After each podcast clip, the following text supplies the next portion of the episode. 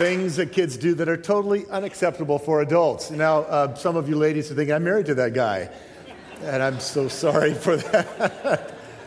but the truth is, God put us into families to help us grow up so that by the time we reach that age, we don't act like immature children.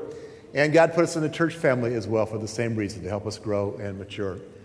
Obviously, today's about kids and uh, how we can and should impact the next generation.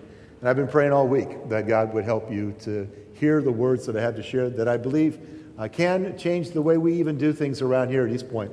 Even if you're not a parent, some of you think, oh man, he's talking about kids. I should have stayed home, should have watched football. I don't know why I'm here. Well, even if you're not a parent, all of you have children in your life at some level that you do have influence over.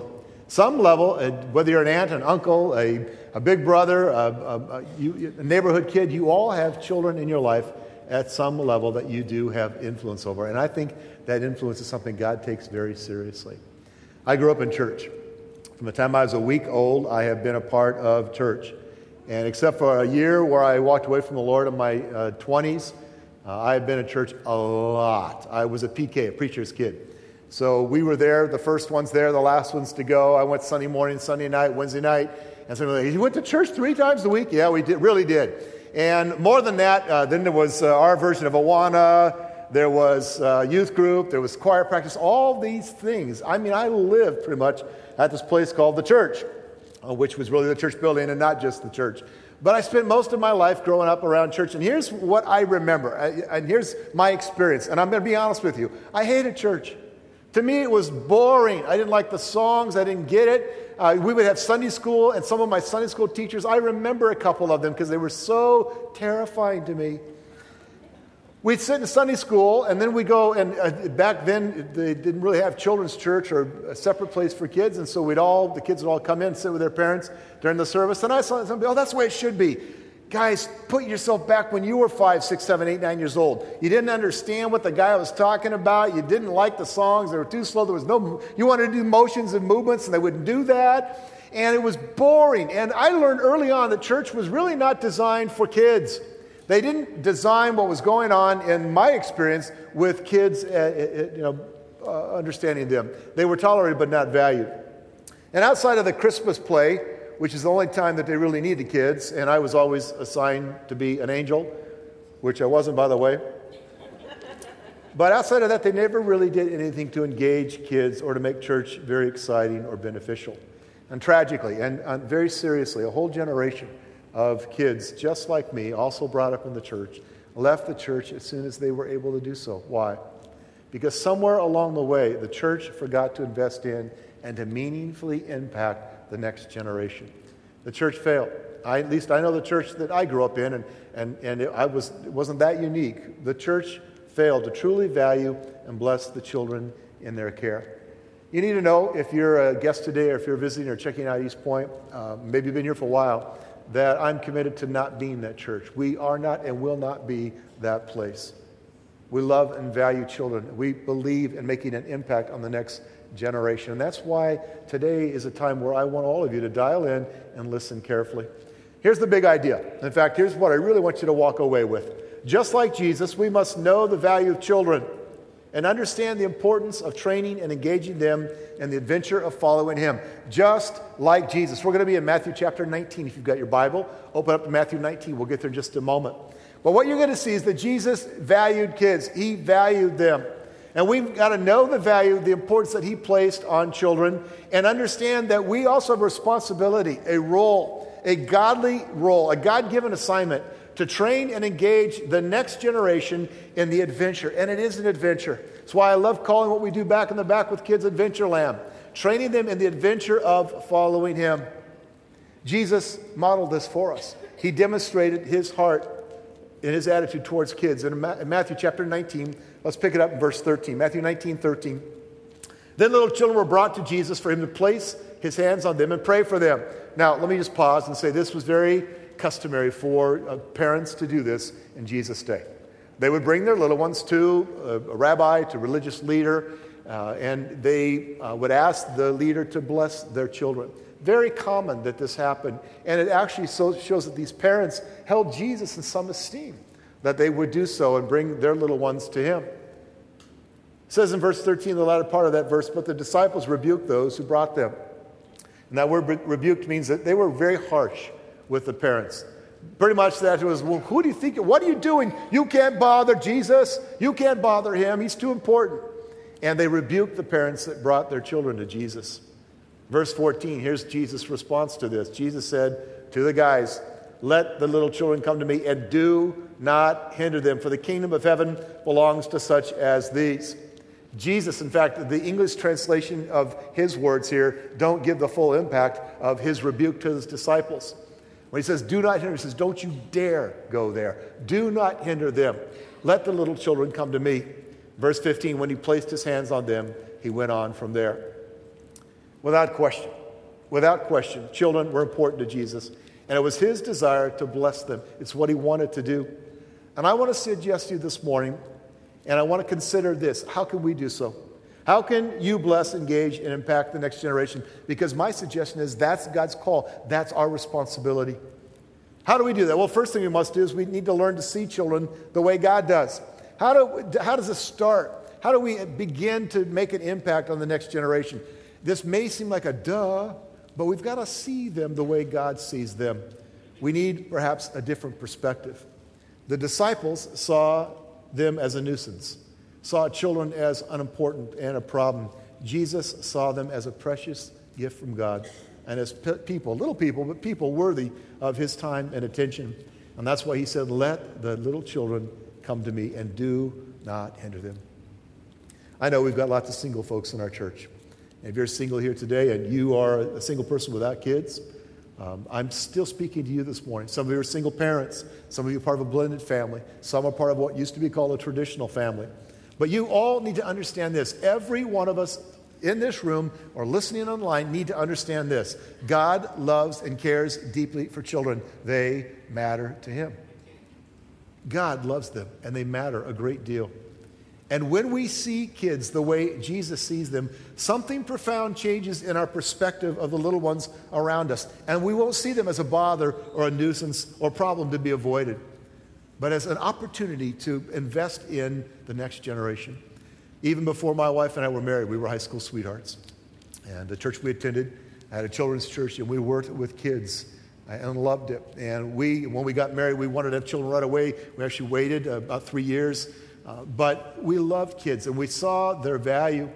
And then um, most of you know that for years I was the children's pastor at Life Center, our, our mother church.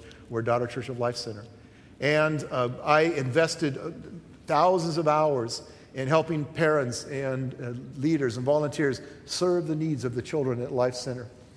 I had the opportunity, uh, this is now about 15 years ago, to speak at a uh, kids' camp.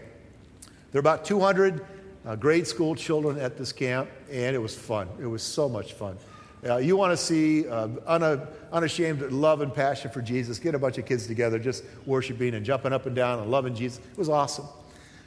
I taught uh, several topics during that week at kids camp, but one of the things I talked about was forgiveness. Now, if you've been around here any length of time, you know that I, I cycle back to the issue of forgiveness on a fairly regular basis because we have lots of opportunity in all our relationships to practice forgiveness. And we need to be experts at it. And I, have taught this to children. I, have taught it to you. I believe in this. I, it's, it's one of the heart. It's, well, it's how we become Christ followers. Is that we are forgiven. We walk into that forgiveness that God has offered to us. And so I was teaching on forgiveness to these kids, and I told them, I said, I know some of you have been wounded. You've been hurt by your friends, by your, by your mom and dad, by someone in your life important to you. And I challenged and encouraged them to practice forgiveness, to walk in a lifestyle of forgiveness towards that person or persons. I will never forget this little third grade girl who came up to me, just this cute little Spitfire of everything. She came up to me and she said, Can I talk to you for a minute? I said, Sure, you can, sweetheart. What's up? And she started to cry, and she couldn't look me in the eyes. She says, I don't know if I can do that. I said, Do what? She said, I don't know if I can forgive. So I know it's hard. She said, No. She said, My daddy left us this week, and I don't, I'm so, so hurt and so angry at my daddy. I don't know if I can ever forgive him. I wept with that little third grader, and she wept as we did pray for, that God would help her. But my heart broke for her because God's heart broke for her. We wept as I prayed for that night because I had the Father's heart for that little one who was having a hard time forgiving her daddy. I didn't see that third grade little girl as a nuisance or as a bother. I saw her through the eyes of Jesus. And it radically affected me. In fact, I will never forget that experience for as long as I live. We need to see the children all around us, those that you drive by that are neighborhood kids, those that you work with, those that, are in your family, your extended family. We need to see them through the eyes of the Father. And here's the second thing we need to do, because when we see them, we'll get this. We need to ask the Father to give us his heart for children. I want to encourage you not only do you need to see them and ask God to give you his eyes, but ask God to give you his heart for the children around you. In fact, let me put it this way if you've got an attitude about kids, and it's a bad attitude, I want to encourage you to deal with it ruthlessly and to ask God to do some heart surgery in you. Because that's not like God, that's not his Father.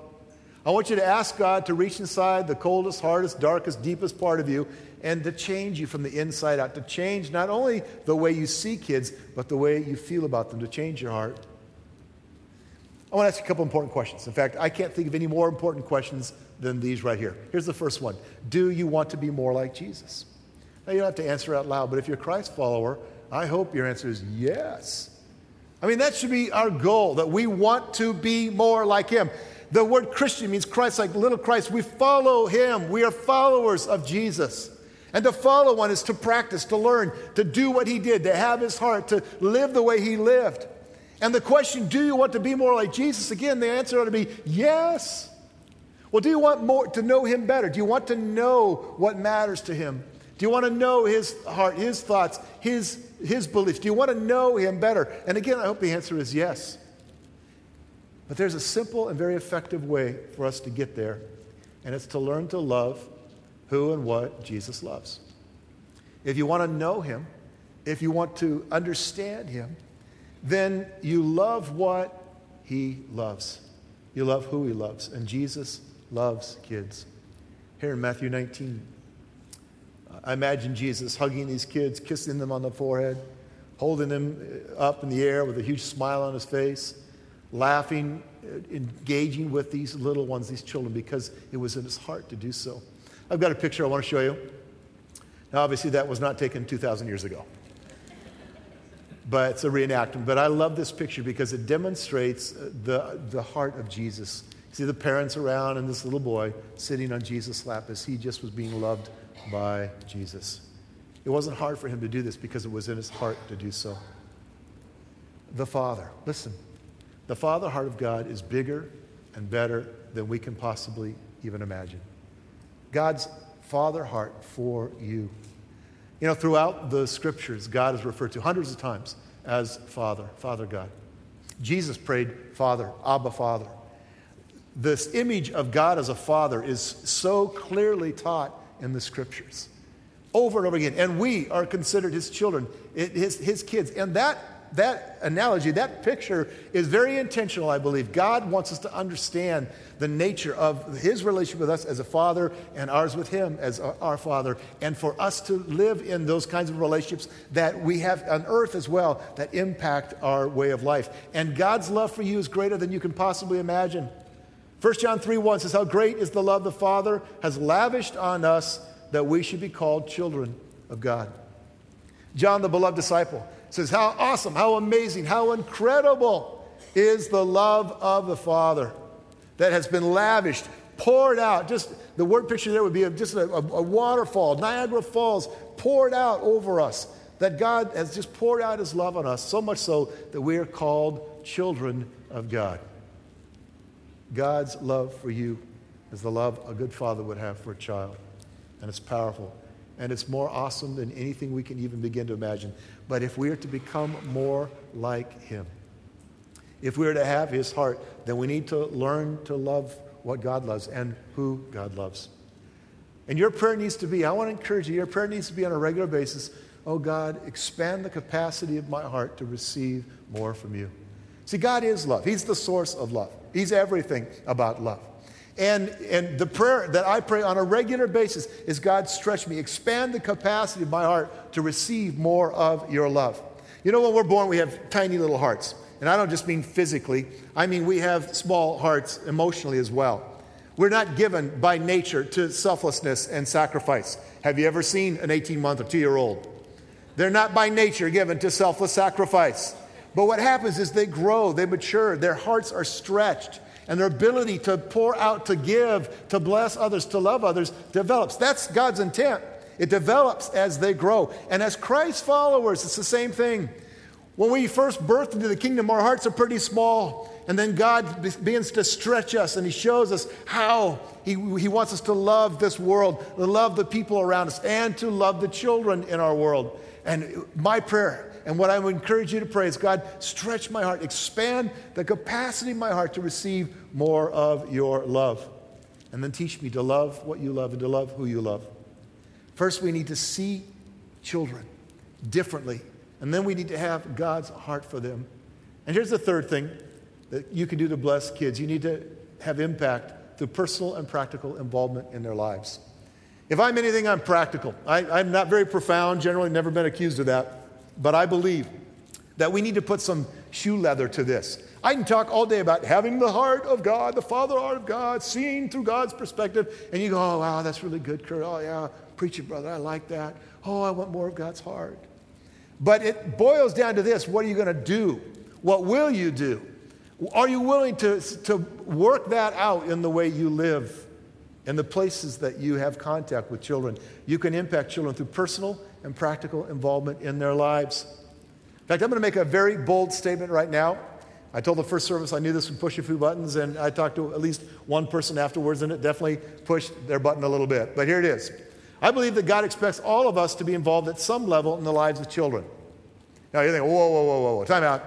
I'm an empty nester. I don't ever want to see another child again. or you're thinking, I, I'm, I'm single and I don't like kids. I don't have kids, and there's a reason for that. Or some of you thinking, I have five kids and I wish I didn't have any. You know, some of you have an attitude, and again, back to the uh, seeing them the way God sees them and having His heart's very important. But I truly believe that at some level, all of us, the single, the young, the middle aged, the old, all of us at some level are expected to have impact at some level in the lives of the children around us. You see, even those of you without children, those of you that are empty nesters now, God can and will use you to impact the life of children. Let me point out something that may seem obvious, but often not really connected uh, or in our understanding. Jesus wasn't a parent, he didn't have any kids. But look at what he did. Look at how he loved them. He saw their great value to the Father, and he intentionally invested in their lives. And by the way, this example in Matthew 19 is just one. And Matthew 18, you can read it on your own. Jesus grabbed a child and he stood him in the midst of the disciples when they were arguing about who's the greatest, and he said, Unless you become like a little child, Jesus used kids to, to illustrate truth, and he invested in their lives on a regular basis. And we need to understand that all of us have that opportunity and that expectation. Where do I get that from? Well, you know, the Bible refers to the church as both the body of Christ and the family of God.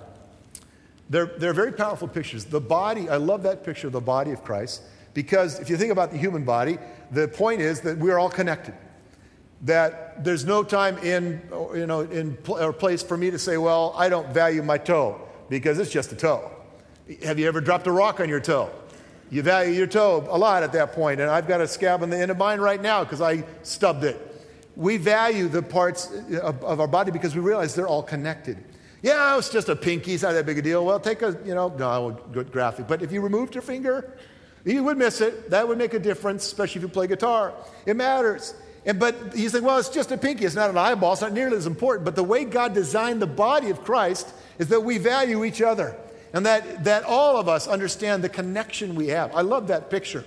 But another picture that's used of the church, the community of faith, is the picture of a family, a family of God. That we are connected as members of a family. And as members of this family, we share in responsibilities. And the responsibility is to care for, to serve, and to love the body, the family of Christ. To love others, to care for them. You know, if, if you have a family, if you, all of us grew up in a family of some sort, you realize early on that no matter how young a child is, you know, my baby, uh, the fourth kid in our family, when he was three or four years old, he was taught to clean up after himself. Hey, you made that mess, guess what? Clean it up, Isaac. You know, we, we train children, we understand the, hey, we're part of a family, we're in this together. It's not just one person carrying the load, we all, we're in a family. It's your turn to do the dishes. Why? Because we serve one another. We're in this together, we're a family. Moses speaking to the family of Israel. It was the nation, but they very much understood this concept of being uh, in a family. He said in Deuteronomy 6, 5 through 7, these words Love the Lord your God with all your heart, with all your soul, with all your strength. By the way, Jesus said in, in the Gospels that this is the greatest commandment. And then Moses went on and said, These commandments that I give you today are to be upon your hearts. He said, I don't want them just here, I want them here. I want you to feel them, I want you to, to own them. He says, Impress them, listen, impress them on your children. Talk about them when you sit down at home, when you walk along the road, when you lie down, and when you get up. Moses said, Impress God's word and his ways on kids. Now, certainly, this is primary, primarily the, the, the role of a parent uh, to impress God's word and ways on their children. I absolutely believe that. But there was this national identity that Moses knew, that the Israelites shared, that they took very seriously. They saw themselves as a family, as connected to each other. I was in Israel over a year ago, and in the old city, uh, the Jerusalem quarter, I remember sitting there uh, eating my bagel, which was awesome, but eating my bagel and watching these families uh, interact with each other. And I, I, couldn't really even tell which kids belonged to which parent because they were all involved. They were, it was like this group, and, and they saw each other as a family and they cared for one another. In today's modular and extremely mobile uh, society, I think, uh, in fact, I know that we have lost something. We've lost the positive impact that, impact that extended families used to have on, on, on one another. You know that um, our culture today is, is uniquely different from any other that ever existed in all of history. Up until the early 1900s, families pretty much lived within a, at least a mile or two of each other. Grandparents and parents and children, sometimes great grandparents, they all lived in proximity with each other and they experienced life together. I, you know, you, some of you are old enough to remember Little House on the Prairie. Remember that? How about uh, the Waltons? How many of you remember the Waltons? All the old people. Um, great program, though, but you know, it, it, demonstrated this extended family experience that, by the way, I truly do believe is what, the way God intended it to be. Now, I, I, I, understand the nature of our world, and people say, well, I can Skype and I can FaceTime, and I don't have to live with my kids. To, if I live with my kids, I would kill my kids. And I, I understand all the, the, the complaints and the, the issues and the other stuff involved in this. But what I also know historically, and I stand on this, I'll go nose to nose with anybody about this, that you can almost track to the period where the extended family began to break down and people began more, became more, more, uh, more mobile and less connected with their family units, that you can see divorce went up, child abuse went up, all sorts of problems and issues are very closely related to this similar issue of the breakdown in the extended family. I'm just going to throw it out to say I think God meant for us to have the influence of seniors in the life of children. That He meant for us to have influence of children on seniors. That I stay young at heart when I hang out with my four year old on the ground playing trains with him. That there's this connection that we are supposed to have that we've lost. And it has tragically impacted in many negative ways our culture. Now, that's the bad news. And I truly believe that 50, 100 years from now, if Jesus doesn't come back, they're going to look back at the, at the 20th, 21st century and they're going to go, wow, did things go south? And they're going to point to this very issue. It was the breakdown of not just the family unit, but the extended family. And something was lost there. And, and I believe that with all my heart. But here's, that's the bad news. Here's the good news. Ready? We, the church, the community of faith, are an extended family as well. In fact, I believe this. I'm so passionate about this. I wish I could just pour some of my passion into your soul on this issue. I believe God wants the church. I don't mean the building or the organization, but the organism, the church, the community of faith, the family of God, to be a model to a watching world of what they can't have if they walk with Him, of what they can't see restored. A huge part of our faith in walking with Christ is He restores to us what's been lost. And I believe the community of faith, the family of God, can restore what's been lost in our culture today. And the people from the outside that are desperate, some of them don't even know how desperate they are. For extended family, for connection, that they will go. And some single moms will say, Man, I, I, I, I'm all alone. And then they realize, But I won't be if I'm in church, if I'm in the community of God.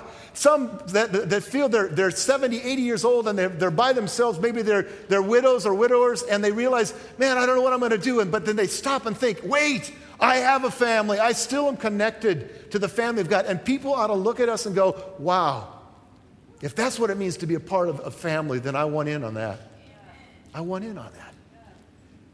We are the community, the family of God, and God intended for us, intended for us to be that. And I truly believe in this day and age, especially, that we have the opportunity to, to restore and to maybe even replace what's been lost in our culture.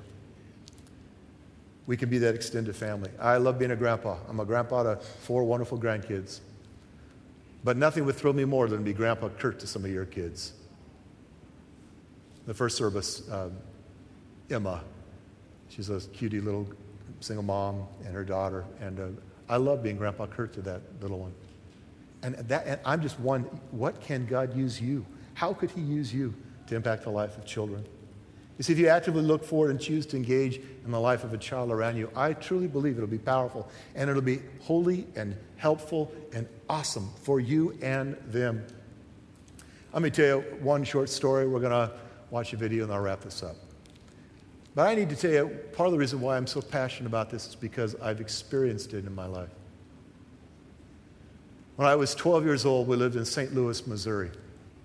And my dad um, had a mental breakdown. In fact, he ended up in the psych ward of the hospital and was there for weeks and weeks.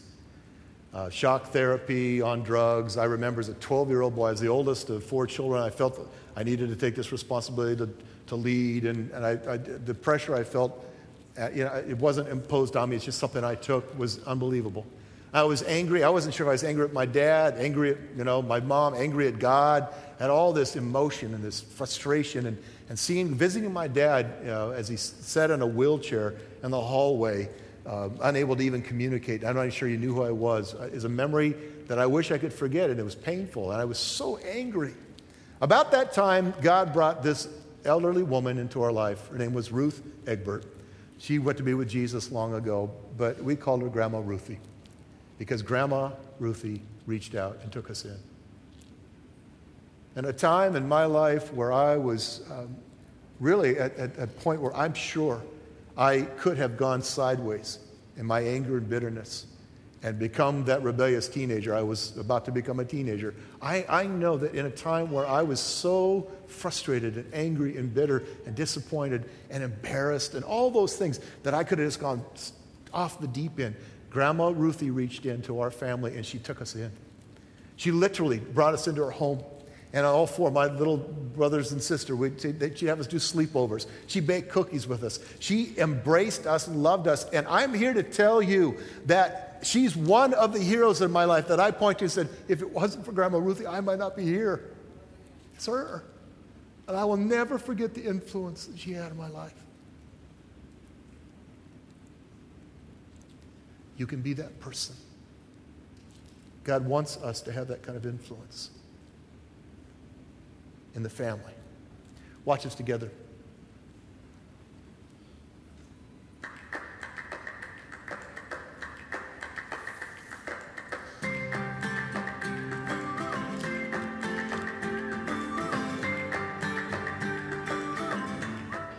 My name is Nathan Harris, and I am the family pastor here at East Point Church.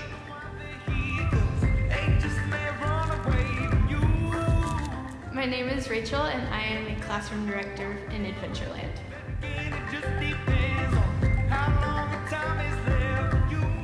I'm Lynette Anderson, and I'm the director of the nursery, the twos, and the walkers.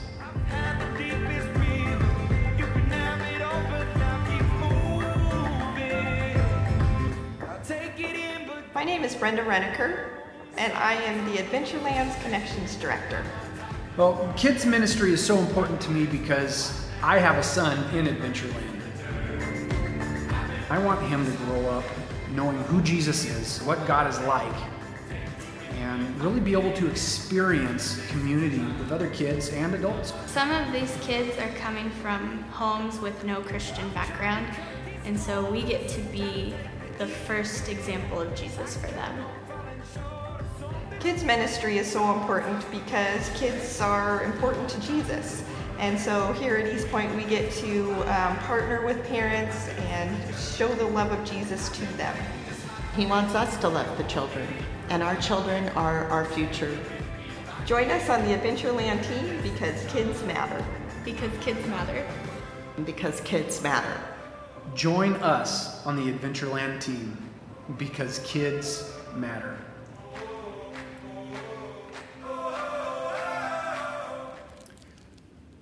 Those guys are heroes to me. The people leading our Awana team, Bob and his team, they're heroes to me because they get it and they're leading the charge and investing in the next generation. And we provide uh, Adventureland every Sunday for about 200 kids that show up. Like Matt mentioned, we're starting Awana here Wednesday nights, and it's going to be another opportunity for your children to be invested in and to grow. But it takes a family it takes all of us finding a place to serve, whether it's in your home, in your neighborhood, or in your church family, and our family called East Point. I want to beg you, I want to implore you, I want to, I want to lean on you today to see children the way God sees them, to ask God to give you his heart, and then for you to say, Now, God, show me what I can do. Show me how I can serve as a part of this family to make an eternal difference in the next generation. We're looking for at least 50 generation influencers, 50 people who will sign up to help with Adventureland. When you came in today, you were given one of these. In fact, pull it out right now if you would. Come on, I want to hear some paper rattling. This is an opportunity for you to sign up to be involved in influencing the next generation. And some of you are gifted. You are great with kids, and we need you in there a lot. But at the very least, and here's, you know, we're not, we don't practice guilt, you know, we don't motivate by shame around here at East Point. But I'm going to lean on you a little bit. If you're a parent, we view you as a partner. We, if, if you, some of you, and I know I've talked to a couple of you, well, man, I come to church and I just want to dump my kids off so I can go enjoy God. Maybe you need to see them differently. Maybe you need a different heart. And maybe you need to understand that the investment you can have. Do you have any idea how thrilled your child will be to have you in there even once a month? We, if you want to just sign up for the parent co op once a month, you can go in there with your kids and, and sing the silly songs and learn the stories. I tell new Christians all the time, you want to grow in your faith really quick? Go get involved in Adventureland. They look at me and I go, I, they, they tell great stories. You'll learn. You'll know who Noah is because you'll figure that out in Adventureland. Go serve. But here's the thing your kids will be thrilled to see you get down there on the floor with them and they'll watch you serve, they'll watch you love, they'll watch you engage. And that will be a model to them that will always have an influence. And I'm asking you, if you're a parent, I, I, we need at least 50. I'm praying we have 150, and next week I have to say, stop signing up. Because we need people to say, listen, I want to be a part of the next, the influencing the next generation for Jesus. I'm willing to step up and do what I can to be a generation influencer for God. And today, if you're a parent, once a month, you know, well, I, then I'll miss church. Hey, here's the concept we offer two services. Two. You know, well, I can't leave my kids in Adventureland for two services. My grandson Caleb goes a lot to two services. They'll love it. I promise you, your kids will not complain. Oh, no, I have to go do those silly songs and have fun again. Won't happen. You won't miss church. You can serve one service and go to the other. And if you're a parent, sign up. But some of you, single, moms, elderly, you know, we're asking you to invest in the next generation. Use this form, fill it out, drop it in the offering buckets today, go back to Vigilland and see the, the tables in the lobby and talk to those folks about it.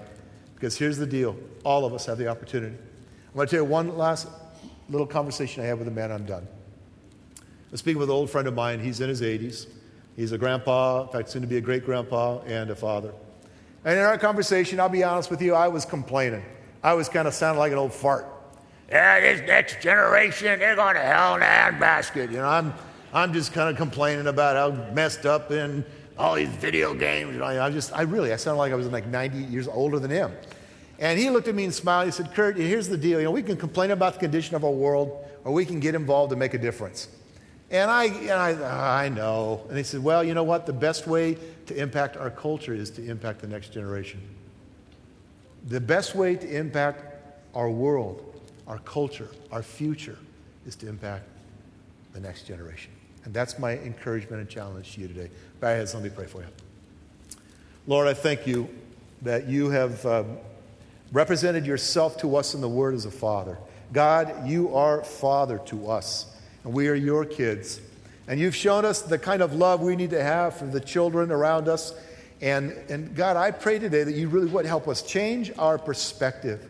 Help us see kids differently. If we've got an attitude, then deal with that, Lord. If we've, been, if we've had blinders on, then open up our eyes to see the children around us. Those kids down the street as we drive to work and they're out waiting to go to school on a bus and we see them. God, give us your eyes to see what they're going through, to see the struggles they have, to see the opportunity that we have to invest in them. God, give us your heart for children children in our world, children in our city, children in our neighborhood, children in our community of faith, this church called East Point.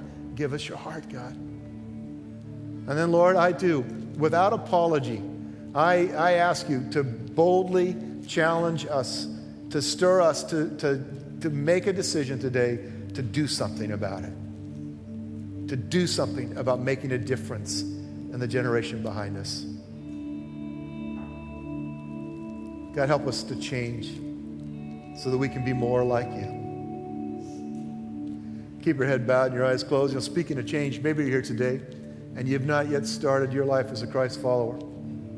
And this morning, somebody invited you. Maybe you came on your own. Maybe you've been coming for a while. Maybe you've been investigating this thing called Christianity. And today, some light has gone on. God has just kind of lit up this revelation in you and you realize, man, I, I, I want that. I want to be a part of the family. I want the love of the Father. I want to be in relationship with Him. And it comes through faith in Jesus. That's the, that's the gospel. That's the good news.